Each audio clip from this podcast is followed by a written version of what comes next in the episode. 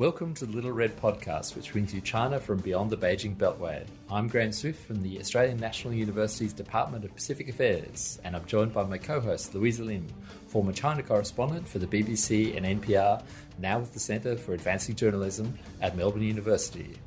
We're on air thanks to support for the Australian Centre on China in the World. Beijing may just be preparing an anniversary gift for Hong Kong in the form of national security legislation.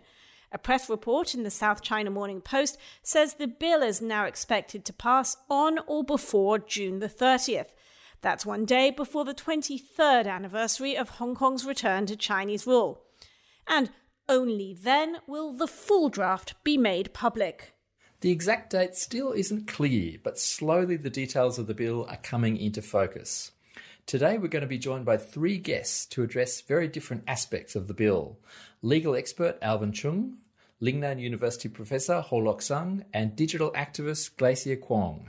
Let's start with Alvin Cheung, an affiliate of New York University's US Asia Law Institute, who's written a lot about Hong Kong's legal system. Alvin, I just spotted a headline in CNN that said China reveals some details of Hong Kong's national security law and it may be as bad as critics feared. Is it as bad as critics feared? It's difficult to say because there's a lot that we don't know. As far as we're aware, well, Xinhua has, Xinhua, the party news agency, has released a summary of what is supposedly in this draft. There is a lot in it that we don't know about, including how the various offenses are to be defined, the precise mechanics of how it will operate in Hong Kong, or even which defendants will be rendered to the mainland for detention and or trial. You know, can I say definitively that the law in substance is as bad as people fear it is? Possibly not. But the mere fact that there is so much uncertainty about it, and the fact that a report in the SCMP said that the full text won't even be made public until it is passed on June the 30th, give off some very alarming signals. If Beijing is going to hide the ball to that extent, not only does that raise adverse inferences about what it will contain, but the mere uncertainty itself is worse than any substantive content it could have. But you talk about people being rendered to China. And I mean, it's the case, isn't it, that this legislation would allow Beijing to exercise jurisdiction in some cases. And then, you know, the whole, all the extradition legislation that people were originally protesting about, all of that is no longer necessary, right? That's right. The most worrying aspect of that part of the legislation is that it gives official legal authority to mainland state security to operate in Hong Kong. Now, we know that mainland state security has already been operating in Hong Kong on an unofficial basis. There are strong indications, for instance, that the abductions of Li Bo, the Causeway Bay bookseller, and Xiao Jianhua, the politically connected tycoon, from Hong Kong in both cases several years ago, were orchestrated by, or at least had the involvement of, state security agents. So, what the national security law is doing in that sense is giving formal approval for this sort of thing to happen on a much wider scale. Is it possible, in effect, that, that this is going to set up an entirely parallel judiciary that, that somehow runs alongside Hong Kong's courts? I mean, doesn't that make Hong Kong's legal system somewhat meaningless now that you have, uh, you know, as it were, uh, two countries, two legal systems? That is exactly what seems to be happening based on the little we know of the draft text. This is what Ernst Fraenkel, the German author and refugee from Nazi Germany referred to as the dual state. He wrote about the phenomenon as early as the 1940s. The idea that there is a so called normative state, the ordinary law, if, if you like, the, that applies to normal commercial public relations, well, state citizen relations. And then there is what is called the prerogative state, the national security state, And that, the prerogative state, decides where the normative state does or does not apply. There is a very real risk that what is going to happen to Hong Kong is that it will have a dual state imposed upon it. I saw that the former Chief Justice, Andrew Li has also been criticizing the law. And what he has focused on is the fact that the chief executive would be allowed to appoint judges. And so this is a real um, undermining of the judiciary. How dangerous do you think that that is? Is that something that happens in other common law jurisdictions? The politicizing of judicial appointments, at least as far as the common law world goes, seems to be a particularly American phenomenon. And I, I, think we, we can form our own opinions as to how well that has worked for the United States of America. But certainly the notion that Carrie Lam can hand pick judges based presumably on how reliably they can convict individuals for government, which is which is what the op-eds in places like the China Daily are saying will happen, then that's that's certainly not a good sign for judicial independence. Thinking of that sort of independence, there's been a legal academic uh, in Beijing, a guy called Tian Feilong, and he said the legislation could be applied to cases that um, occurred in last year's protests, especially if they were classified as ongoing events uh, suggesting that possibly this legislation could be applied retroactively. I mean, how, how likely do you think that is? Um, so Tian Feilong is notorious as a hardline, quote unquote, leftist academic. He seems to be one of the new generations of um, quote unquote guardians of the basic law that Beijing's trying so hard to cultivate. And I would certainly take that sort of indication very seriously. I am sure that a future Court of Star Chamber could find some way to frame the protest campaigns as ongoing, or find some way to say that, oh, well, actually, there's an, there's an ongoing element to the offense. Knowing what we know now, how bad is it? How bad is it? It is it is the end of Hong Kong as we know it, straight up, because, as I mentioned earlier, this is a dual state situation. It's going to affect anybody and everybody. You may you may think if you're an ordinary business person that oh it's fine, I'll just stay away from anything remotely sensitive. That's not how it works. You can be involved in something that's not sensitive until suddenly it is given like the absolute contempt that they seem to be treating the Hong Kong government with, you know, they're not even showing Carrie Lam a draft of the bill. Um, you know, they're saying you have to appoint judges who will give us favourable rulings. I mean, isn't this just going to demoralise the system? Aren't you you're going to get some shirking and pushback when when people are basically being told to be pawns?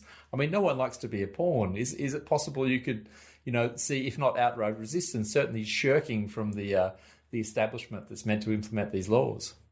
If we're going to worry about anybody in the Hong Kong government at Tamar being demoralized, I think we've already crossed that bridge and dynamited it.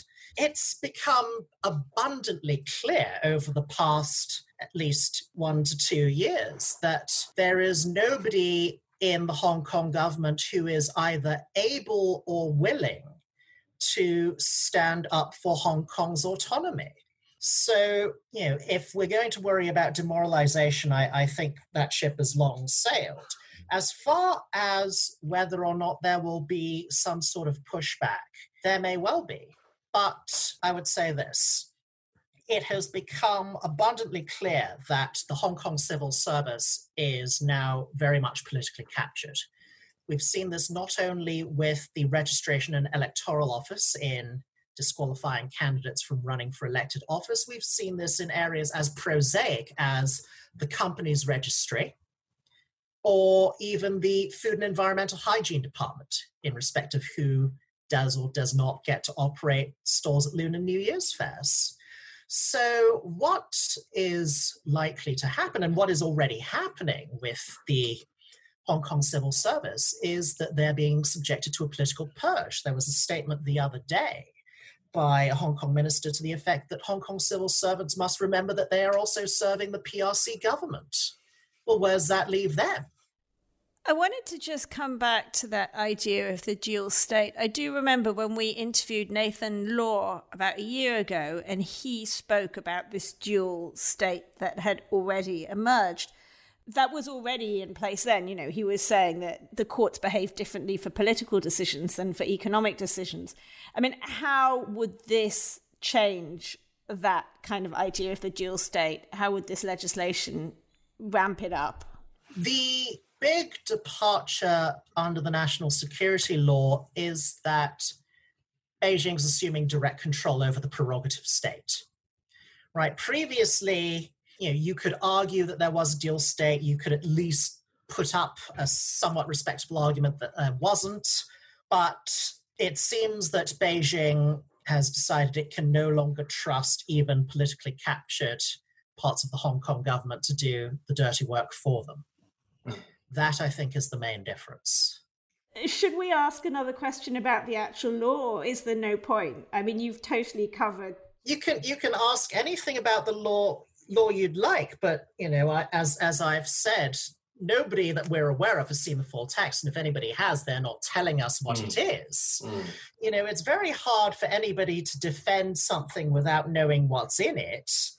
Uh, but the few indications we have been given suggest that we're in for a very, very bad time.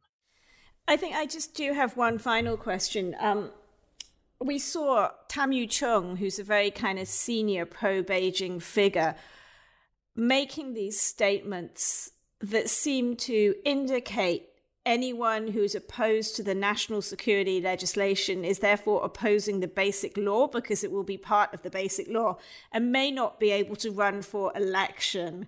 And I mean, you know, the legislative elections are coming up in September. If the district elections last year were anything to go by, the Democratic camp would do very, very well, sweep the popularly elected section. I mean, how seriously should we take that kind of statement? Is it a trial balloon or is it a a warning? I think we've heard enough pro Beijing politicians and apparatchiks repeat the notion that anybody who opposes the NSL may not be allowed to run for elected office, that we should take that seriously. I would be really very surprised if the elections for legislative council are free and fair, if, that is, they take place at all. That was Alvin Cheung from New York University. In Hong Kong, this bill has sparked a massive propaganda campaign. Banners are blanketing buildings. Xinhua says 2 million Hong Kongers have signed a signature campaign to support it. And in the good old tradition of appalling propaganda, some politicians are even coming out to sing their support for the bill. Here's the controversial pro Beijing politician Junius Ho voicing his full throated support for the bill.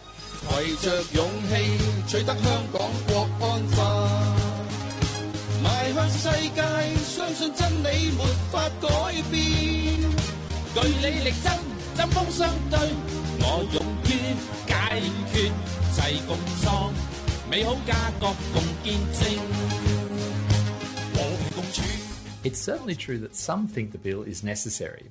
We've been speaking to one vocal supporter of it, Ho Lok Sang, who is a senior research fellow at the Pan Sutong Shanghai Hong Kong Economic Policy Research Institute at Lingnan University. We spoke before the new details had been released, and he began by telling me why Beijing needs to pass the legislation now. Under Article 23, uh, Hong Kong is supposed to legislate locally, okay, on behalf of Beijing, you know, to ensure national security. You know, that is in Article 23. And uh, the one country two system, of course, consists of this uh, element about the one country part, and then uh, the two systems. Okay, under the umbrella of the one country, we have two systems, two different systems here. We, we have different legal systems, we have uh, different uh, institutions, and uh, so Hong Kong is given a lot of autonomy, but there are certain things that we have agreed. Okay, and in 203, uh, we were about to have it legislated, but somehow it didn't work out, you know, because a lot of people were worried and tried to um, avoid uh, uh, doing this. Okay, and um, right now it's 23 years behind us, and still, you know, Beijing has been waiting, and there's no sign mm. of uh, Hong Kong uh, uh, legislature being prepared, you know, to do this. And the even though the uh, SAR government may want to do it, but there's just not enough social support. And each time when the subject is taken up, people fear or spread fear, and and I think there's a lot of worry. And uh, this worry is, in my in my view, not not quite justified. You see, I myself had written a, an article in South China Morning Post uh, regarding the incident of uh, Mr. Li Bo, who was uh, running a bookshop in Causeway Bay, and he was uh, kidnapped, you know, and brought back to the mainland. You know, that is something that is not right. And uh, in the end, actually, the mastermind behind it is now under arrest. The, the law enforcement agencies on the mainland have no right, you know, to cross the border and uh, try to enforce uh, some laws in Hong Kong. So that had caused worry, and I I had uh, um, uh, suggested that Beijing and all parties should try to uh, remedy you know, because you, you need to restore people's confidence in in one country two systems. Uh, certain incidents had caused some problems, and people's uh, confidence had been shaken to some extent. But as far as I can see, Beijing has all the intent, you know, to, to keep Hong Kong stable and prosperous. And it is uh, the this so-called violence, you know, following this uh, controversy over the Fugitive Law Amendment Bill, uh, which was tabled. Uh, the extradition legislation. Yeah, right. And yeah, mm-hmm. yeah.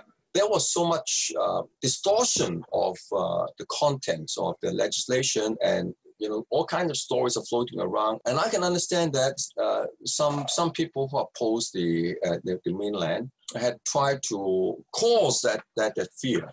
Protests were quite massive, and the protests turned violent a lot of businesses had been hit uh, physically. Uh, there was uh, vandalism and a lot of destruction and even, you know, arson and uh, people's confidence in, in Hong Kong has been sinking.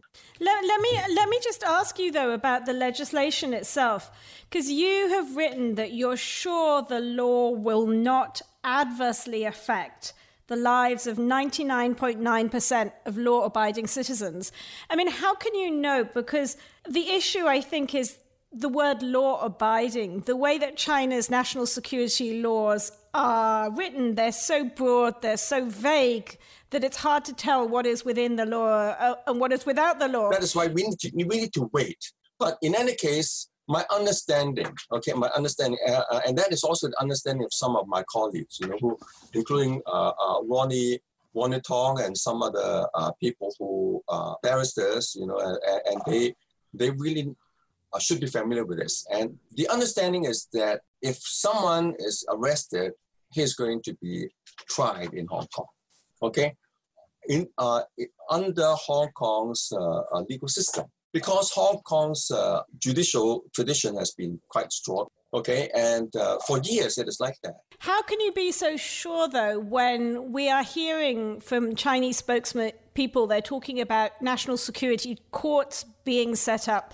They're talking about the necessity to have national security agencies stationed in Hong Kong. They're also talking about foreign judges perhaps not sitting on security cases. So it does seem like it might not be the structures that Hong Kongers are used to. We do need to wait for more details. But as far as I understand, Hong Kong is protected by the basic law. At least, you know, there's this understanding. And all the discussion following that extradition law discussions, even in that particular regard, it is also clearly mentioned that if someone has uh, made an offense in Hong Kong, he is going to be tried in Hong Kong. There's someone who has who has uh, uh, committed an offense in, on the mainland and fled to Hong Kong, and then uh, he may be extradited. Mm. So, so what about the situation of, say, someone who is in Hong Kong but has committed an offence against someone in China? What uh, what is their status? That that seems a bit unclear. Yeah, the, the, if the offence is committed in Hong Kong, he's uh, tried in Hong Kong. That is the understanding. Of, but of course, I cannot speak on behalf of Beijing. My reading of the basic law is that Hong Kong's right to this is protected by the basic law. So, so I, I have confidence in the basic law, and I. But referring to uh, this, uh, probably there may be a special court uh, set up to do this. But even if it is special court set up to do uh, to handle uh, national security related cases, they are still tried in Hong Kong. Okay, and it will be Hong Kong judges who will be presiding over the, the trials. And I am not worried that someone from the mainland will sit on uh, as a judge. Isn't it early, though, to be confident when it's still not clear what's in the legislation? And it, isn't it problematic, though, that Hong Kongers were not involved in crafting that legislation? It seems to bypass the government, the legislature, the judiciary entirely. Exactly, but uh, there's just no choice, you know, because uh, Beijing has waited 23 years. Uh, Beijing had allowed Hong Kong the opportunity to do this, but Hong Kong had refused to do it. And also, the, the situation has grown so, uh, so threatening to Beijing they cannot uh, sit aside and uh, let things unfold in Hong Kong. Yeah. You know, because there's evidence that Hong Kong society is under threat because the uh, business environment has has turned down. You see, so so I'm really uh, worried as uh, many businessmen. Okay, how can they invest in Hong Kong if their investment is not uh, uh, protected? The properties are not protected. Um, if I could go back a little bit, Professor Ho, I mean, there was a whole bunch of things that the Hong Kong legislature or the Hong Kong uh, LegCo was expected to do, and this is not the only thing they failed to deliver on. I mean, another obvious example is Article 45 to bring universal suffrage to Hong Kong, and also that's been 23 years, and, and we are nowhere near that. Um, so, I mean, in, in some ways, can you understand how this is sort of a raft of measures, and to, to selectively choose this one while not implementing universal suffrage is a problem?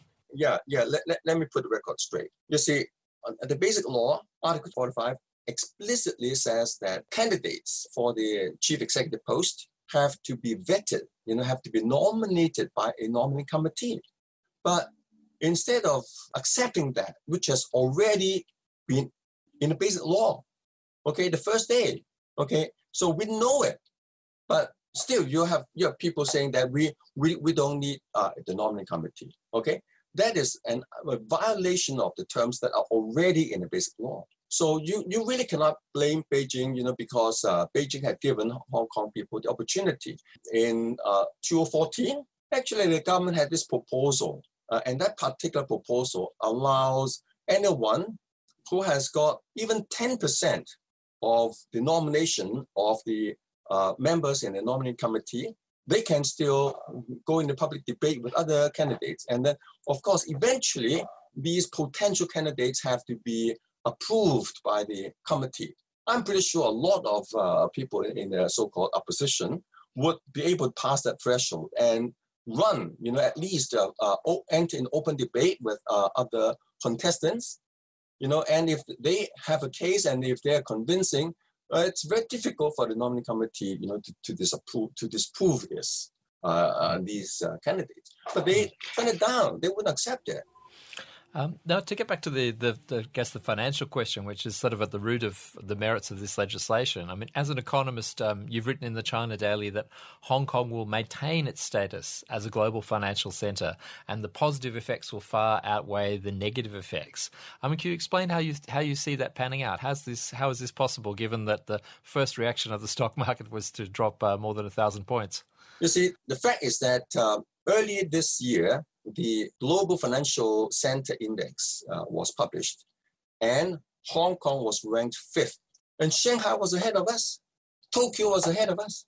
The gap between Shanghai and Hong Kong had been narrowing over the years, and Shenzhen was two, two places or three places uh, behind us. If these mainland financial centers can be ranked so high, Hong Kong is quite different. Hong Kong, of course, has a lot of advantages over them, you know, because we have uh, free capital flow, we have a common law system, and uh, we have a, a, much, much freer uh, flow of information. But actually, you know, these sanctions uh, are being imposed by America is now benefiting Hong Kong. You know how much uh, Hong Kong Exchange has soared. You know, the stock price has soared.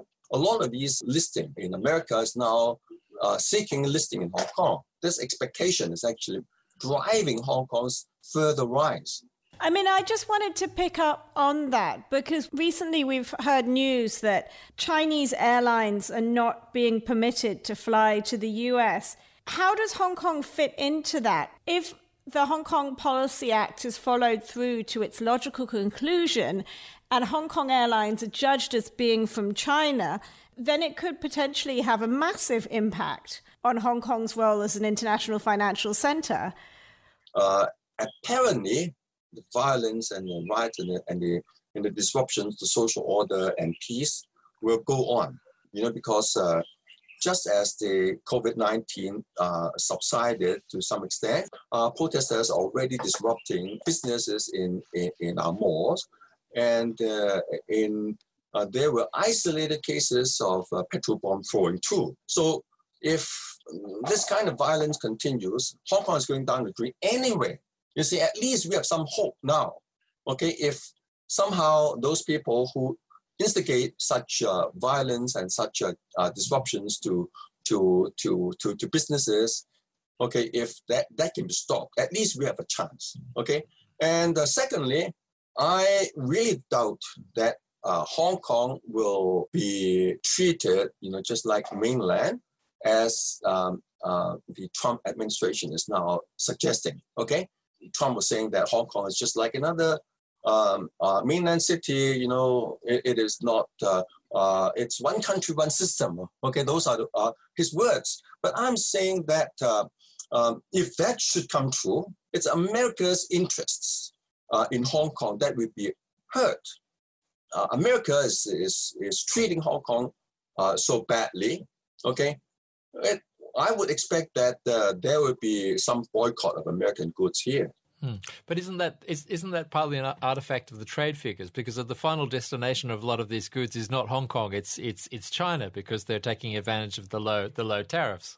Hong Kong is helping America to garner that trade balance. The huge investments that American companies have invested in Hong Kong, all of that, okay, will be shaken. Already, America is seeing this backfiring, you know, because when a New York Stock Exchange can no longer list these Amer- uh, these uh, mainland companies, how massive, okay, financial businesses uh, they, they, they are now giving up.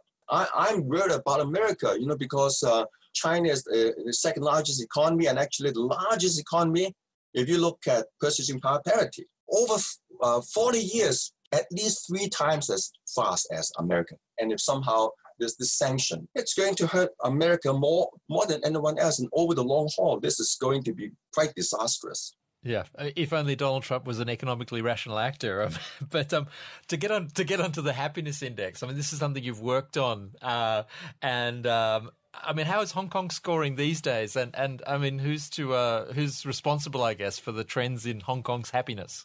Well, last year uh, the the score was pretty pretty low. I think it's the lowest ever. I don't know what it's going to be for this particular year you know, because uh, we haven't done a survey this year. But uh, the fact that uh, the incidence of mental illnesses has gone up considerably, and that has been documented. So I'm worried that it's not going to be that good too. You see, and, and that is why I've been trying to promote what I call life education, you know, trying to bolster our mental capital. You see, if you have uh, inner strength, then you can withstand these stresses, okay, coming from all around you. You see, and and I think at this time, more than ever, we need very strong mental capital in order to go through all of these rough times. Because the evidence, the surveys show roughly a third of Hong Kongers now suffer from PTSD. Almost 80% were tear gassed in the last year. I mean, do you think the government of Carrie Lam is to blame for this happiness decline? Because if that extradition legislation had not ever been introduced, Hong Kongers could still be scoring much higher on the happiness index. You see, what needs to be done has to be done. Unfortunately, I did blame Carrie Lam's administration for not introducing uh, measures that can put these worries to rest. There have been different proposals from different quarters. Other people had suggested that Hong Kong people, if if uh, if it's a Hong Kong person, okay, uh, let them be tried in Hong Kong, okay, instead of being tried on the mainland. And, and if you can have that kind of arrangement, the extradition bill could have been much better accepted, but uh, Carrie Lam didn't do that. And, and, I think it is uh, uh, something that should have been done, and they haven't done it. So they have some responsibility. But on the other hand, John Lee, you know, the security secretary, had uh, um, uh, given a, a, briefing at which I had uh, attended, and I was pretty con- convinced, okay, by, by him, saying that actually there are so many provisions uh, that in the extradition bill that uh, people actually would be much better protected having the bill than without it. Okay, because there, um, there are so many requirements that have to, to be met before one can be extradited uh, to the mainland. You see, so uh, and also it was drafted uh, modeled under the United Nations. So so it's not something to be feared. And a lot of those people who protested uh, were misguided. And I've seen videos to the effect that someone in Hong Kong haven't done no nothing wrong can be extradited to the mainland. You see that kind of uh, fear mongering videos have been circulating so widely, and a lot of people were worried for no justifiable reason. So I think the, the extradition bill itself uh, was misunderstood, and the government did not handle it well. So to some extent, uh, they have responsibility. But on the other hand, this lack of trust in the first place and unwillingness to really communicate, both sides are responsible.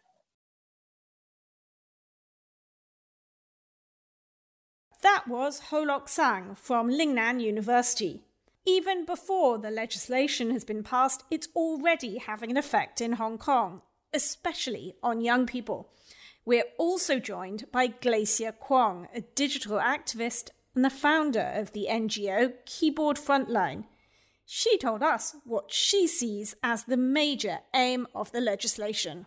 I think the legislature generally aims to dismantle the key components of the movement, which is the uh, electoral institutions in Hong Kong, the protest itself, and the advocacy for international support. This is the three main elements for the movement in Hong Kong in 2019. And because we were trying to organize protests or organize uh, our own promotion means for the movement online. Basically, we use Telegram, we use online forums, we use Twitter, we use Facebook and Instagram to spread the word and to call for more international support. And by passing this law, all of these acts will be considered as trying to overthrow the Communist Party's regime, regime, which will leave these things subject to legal prosecution. So, for example, if I tweet about Hong Kong, or I tweet about the movement in Hong Kong, or I tweet about maybe we should start a protest on Twitter, then I will be subject to legal prosecution. This is the worst case scenario that could happen. And it sounds a bit scary, but when we look at what happened in China, it is highly possible that the same thing will happen in Hong Kong. And only this time they don't use censor. They simply insert a law into Hong Kong and that will happen. We we are afraid of speaking up because I myself was worried as well when I heard about having that law. I was having a bit of hesitation of, oh, maybe I should stop doing what I'm doing. But then we cannot voluntarily give up our rights. So we will continue. But that fear, it's the key part of this law. They are trying to force us into a self-censored situation or force us to refrain from um, trying to organize any more protests. And this is how the Communist Party is, re- uh, is retaliating against us on the movement because they see these three com- key components of the movement can be dismantled through this national security law. So, by organizing, say, a protest or something, or even tweeting your opposition to the law, you're effectively providing the evidence of acts of sedition, subversion, or secession. Is that what you're saying? Yes, because um, we haven't seen the actual text of the law. It may be possible that they have a they they they can limit it to a period. For example, since 2014 onwards, it's possible that they could write it that way. So it doesn't matter if I keep talking or not because I have been doing that since 2012, and I will be subject to this law as long as they set the period long enough. Like there is a period of time that the law covers. And it's very dangerous. And I really feel like Chinese government will not hesitate to use any kind of these tweets or comments or Instagram posts or Facebook posts as a evidence that we are trying to commit local terrorism or trying to commit subversion against the Chinese Communist Party. But what kind of evidence is there that they might make this retroactive? So you enact something in law in 2020, but extend it back to 2014 or 2015. How do we know that that's even a possibility? Because drafted legislation that they proposed back in 2003 about um, the local version of the national security law, it's actually um, in there. There is a term that it allows the law to be traced back into times before the law is enacted, and it's it's actually what they have been proposing before. So we see the possibility of they doing the same. And if I am the Chinese uh, government, I would be very happy to do it because it, I can make sure that everybody that's going against me since the very beginning of the whole civil society thing will be arrested or can be arrested, and it it puts enough pressure on us as activists and us as oppos- the opposition of the Chinese government. So, I mean, is it already having an impact? Uh, I'm hearing that sort of Telegram groups are being a shutting down of their own accord. Um, and I saw that the police even shut down a Telegram group, despite the fact that this legislation doesn't even exist. I mean, how, how much impact is it already having?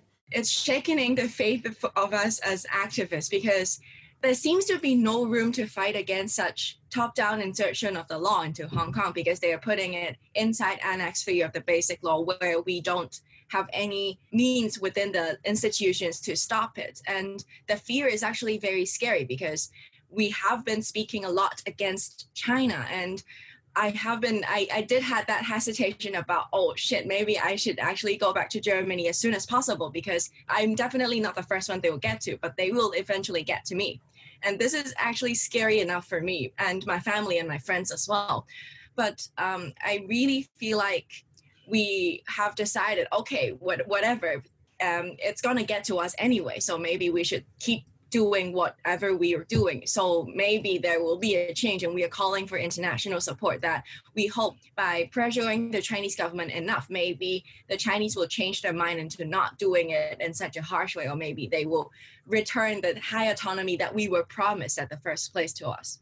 But it's not a very optimistic situation currently. So already are you seeing a difference in the way that activists are communicating with each other? Um, I think it's really um, uh, significant that I see a change when I see all the intended candidates are speaking publicly. They are trying to avoid possible infringement against the national security law because they feel like that this will be another excuse for the Chinese government and the Hong Kong government to disqualify them as candidates to run for the election coming up in September. So I, I, I actually see this kind of like being more careful about what they're talking about when they're touching on issues about China when it comes to um, their public like posts on Facebook or on Instagram. And on the other hand, I have seen friends trying to delete their Facebook post or trying to shut down whatever they are doing online because they fear that if the law can be traced back, then they will be in trouble. And they are starting to think about, oh, maybe I should uh, immigrate to somewhere else, or I should stop being so politically active in Hong Kong. Isn't the chilling effect the point of it, just like the laws in the People's Republic of China? Yes, of course. This is exactly the point they're trying to. Uh, they are trying to do, and by insert in implementing such law into Hong Kong, the ambiguity of that law is the most frightening part. I totally agree with you. And this is the tactics that the Chinese government uses because it's much more effective than really clearly stating what exactly you do is infringing the law because they want to provide as much room for explanation and for interpretation as possible when they have to get to you. So no matter how careful I am, because the law is so ambiguous, they can always find something that I've said or I've done to get to me or get to other activists. This is exactly the point. One of the focuses of Chinese leaders' criticism of Hong Kong is the education system, uh, particularly courses like liberal studies that are said to encourage critical thinking. Now, given you've just come through this education system, what are your thoughts on it and how do you think it might change in the future? I think the Hong Kong education system has not been very encouraging in terms of critical thinking. like this is my feeling growing up because we are very exam oriented and there is one big exam after and secondary school that you really have to uh, score really good grades in order to get into university so our whole actually my whole life like kind of sur- uh, like go around this exam but i am very i was very lucky that i have met really good teachers and they are really um, they really encourage me to think and to argue with them. So I'm the, I'm that kind of student that will raise my hand and say, no, I don't agree with you, and then had this huge debate with all of my teachers. And they are very encouraging and very kind enough to do that with me. But the system itself does not encourage any critical thinking, not even the subject liberal studies, because in that exam you you you are lead to like answer the questions in a certain way, and you know that you have to like say a certain things in order to score score good grades, because we all study that marking scheme very hard, and this is um, my general feeling towards the education system. I don't think it's encouraging a lot of critical thinking, but um, after I think after the national security legislation, after that they have to promote more um, patriotism into the education system, I think it, it will only get worse. And there are so many ways that they could stop you from critical thinking or they can discourage you from doing so. For example, an exam to say that you have to pass in order to get into university and you will have to sacrifice some thinking and some your own ideas in order to get in. And this is this will gradually and slowly change your mindset towards something. For example, the Chinese government. The vice chancellors of five of Hong Kong's top universities have come out enthusiastically in favour of the legislation, even before they've read it. Glacier, were you surprised by this? I'm very shocked that any university chancellors will will support that legislation because academic freedom or freedom of speech is the fundamental basis of how we create knowledge. We are not allowed to say certain things or look into certain things. There is no room for creating new knowledge or getting anywhere near to the truth. And this is very devastating for me to see my own university university's chancellor saying that we are in support of this law. And it's so degrading to academic freedom and to the University of Hong Kong. We stand for much greater things. For example, Sun Yat-sen is one of our alumni, and his idea is clearly not about trying to crack down on protests. He is one of the greatest protesters in Chinese history and in Hong Kong history as well. And I really feel like uh, Zhang Xiang has betrayed the long-standing tradition of the University of Hong Kong. I mean, do you think there's a real prospect that Hong Kong is heading towards a, a Chinese, a China style in internet, a closed system? Yes, I think so. I don't think they will um, implement the Great Firewall in Hong Kong immediately because that will greatly hinder Hong Kong's role as a financial hub because being a financial hub means you have to have free flow of information. And because we have we still have some kind of economic utility for China, that's why they would they wouldn't do it immediately. But in 2019, the government has threatened to shut down the internet in case of larger protest, and this is really alarming for us as a digital rights activists because we see not only it will have effects on our uh, rights for assembly or rights to information, but it will actually hinder the lives or emergency services in Hong Kong. So it's very worrying that the government has already said, oh, we may consider shutting down the internet. And actually, they have applied for an injunction in October to ban the spreading of inciting messages on online forums. They specified an online forum called Lindang in Hong Kong and also um, channels like Telegram. They have specified these kind of platforms that they are not allowed to spread or assisting the spread of these kind of a uh, message that incite violence. We consider that as a as a hindrance to freedom of speech because um, it, and it is also holding platforms responsible. They are not supposed to assist the spread of these messages. So they are responsible for whatever is posted on the platforms. This is actually encouraging the platforms to censor the user's speech so as to control the spread of the movement or the spread of the messages about protests. I mean, what is it like to be 20 something? You're 23 and you are the digital generation. So you're seeing your future pretty much changing overnight. What does that feel like? It feels like a lot to take in at the first place. I was actually in shock when I read about national because I was undergoing self quarantine at home. And when I was hearing the news, I was like, oh my god you must be kidding me. It's not happening to me. It's not happening to hong kong. And then i i um, and then i was talking to my colleagues about uh, what will be what will the law be and what it's going to happen.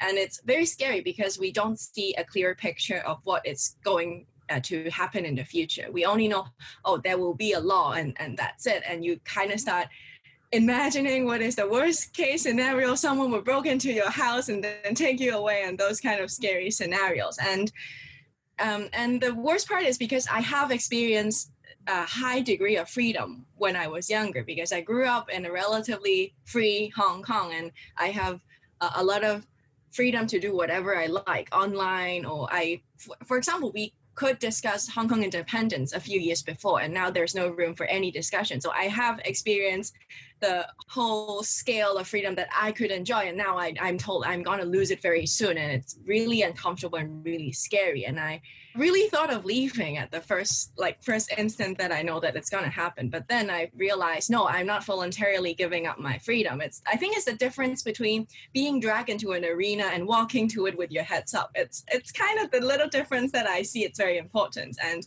I feel like we should do whatever we can to try to stop that, or I won't feel very comfortable with myself if I just flee Hong Kong and then do nothing in my head, I'm trying to imagine it. So much of the life of a 20 something is online, isn't it? I live my life online, basically.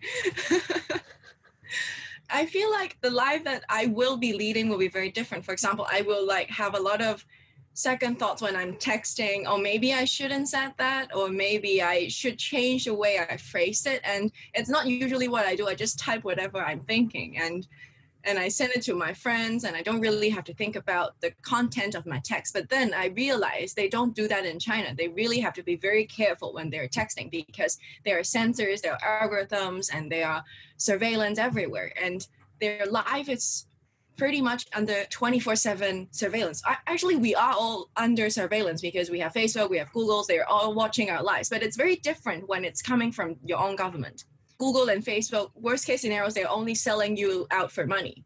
But your government actually kind of, I feel like they kind of want us dead. And they are watching you and monitoring you every single minute. And it's going to be really scary for every one of us has that process already started? Are you do you already have a moment of inhibition when you start to text and when you think, oh, should I say that? It happens for me quite often because um, when we were working, for example, when we talk about maybe if we will go to so-called illegal protest, I don't talk about it in like unless it's end-to-end encryption or else i won't say very concretely where i am or where am i going because i feel like it will lead me into trouble because they can intercept the messages between me and my and the recipient of the message. Unless it's end-to-end encryption or else i won't really say specifically what i am doing. And i feel like this is the norm and the daily routine of many hong kong activists now because we know that the government will be watching and they will be watching even more afterwards. In Vice, you wrote with Joshua Wong and you said forfeiting Hong Kong is not an option as this is the only place we call home. There is no future for us if our home is compromised. Do you see this just as a fight for Hong Kongers? No, I don't think it's just a fight for Hong Kongers. We, of course, we, for example, Joshua and I feel very strongly about this because this is the place where we grew up, and that's why it feels so important to us because this is our home. But forfeiting Hong Kong is not only a problem for us as Hong Kongers, but for the world because we are the frontier against the dictatorship of China, and we serve a very strategic importance to both China and the free world as well. We are the channel for economic exchange between the free world and China. And we actually is um, the foreign fund channel for China. So because we uh, Hong Kong dollars are kind of linked with the U.S. dollar, so China rely a lot on Hong Kong to get its hands on the U.S. dollar. And after all, the world is still revolving around the U.S. dollar, so we are actually very important. And if we are compromised, we will be the loophole the free world would suffer from because China can get its, uh, can lay its hands on other countries and other places of the world through us and through other its investment programs. For example, we can see there is a trend of China buying up firms and buying up ports in Europe and in Greece and Italy and when they realize they're too dependent, it will be too late. This is why we are trying so hard to call for international support because this is not only a fight for us as Hong Kongers, it's a fight against the dictatorship ideology that China represents. Well, I guess finally, I do want to ask you I mean, what is the future that you see? I mean, it's clear China has overwhelming might. A struggle to continue to fight, to continue to struggle, seems so doomed. You know, the path ahead, if you were to follow Joshua Wong's path, he's just has a sort of cavalcade of charges against him in prison terms. How, when you look at your future, what, what, what do you yourself see? I'm not sure actually. I don't have a concrete answer of what I'll see like in the next five years. Um, I really want to finish my PhD because it's a real it's a, it's a topic that I really like and I really enjoy doing research and hiding myself from all of these like politics and stuff because I really enjoy the work. But then I feel like it's my respons- uh, my responsibility to continue to fight or follow Joshua's footsteps or someone else's footstep, and together we should do something. And it's true that it's doomed, but then I tend to not think about the outcome of things. Like I don't believe that we will see immediately the outcome that we want, no matter it is full democracy or a referendum or anything else. It will be a really long struggle. But if everybody thinks like, oh, maybe it's too difficult, let's not do it, then nothing will happen. And history have been telling me that dictatorship will eventually fall. It takes time, but they will eventually fall. So I'm counting on this kind of like history lessons that maybe someday the dictatorship of China will fall. That was digital activist Glacier Kwong. I'm Graeme Smith, and you've been listening to the Little Red Podcast, bringing you China from beyond the Beijing Beltway. Many thanks to our guests, Alvin Cheung, Ho Lok Sang, and Glacier Kwong and to my co host, Louisa Lim. Our editor is Andy Hazel, background research is by Julia Bergin, our theme music is by Susie Wilkins, and our cartoons and gifts are courtesy of Seb Danta. Bye for now.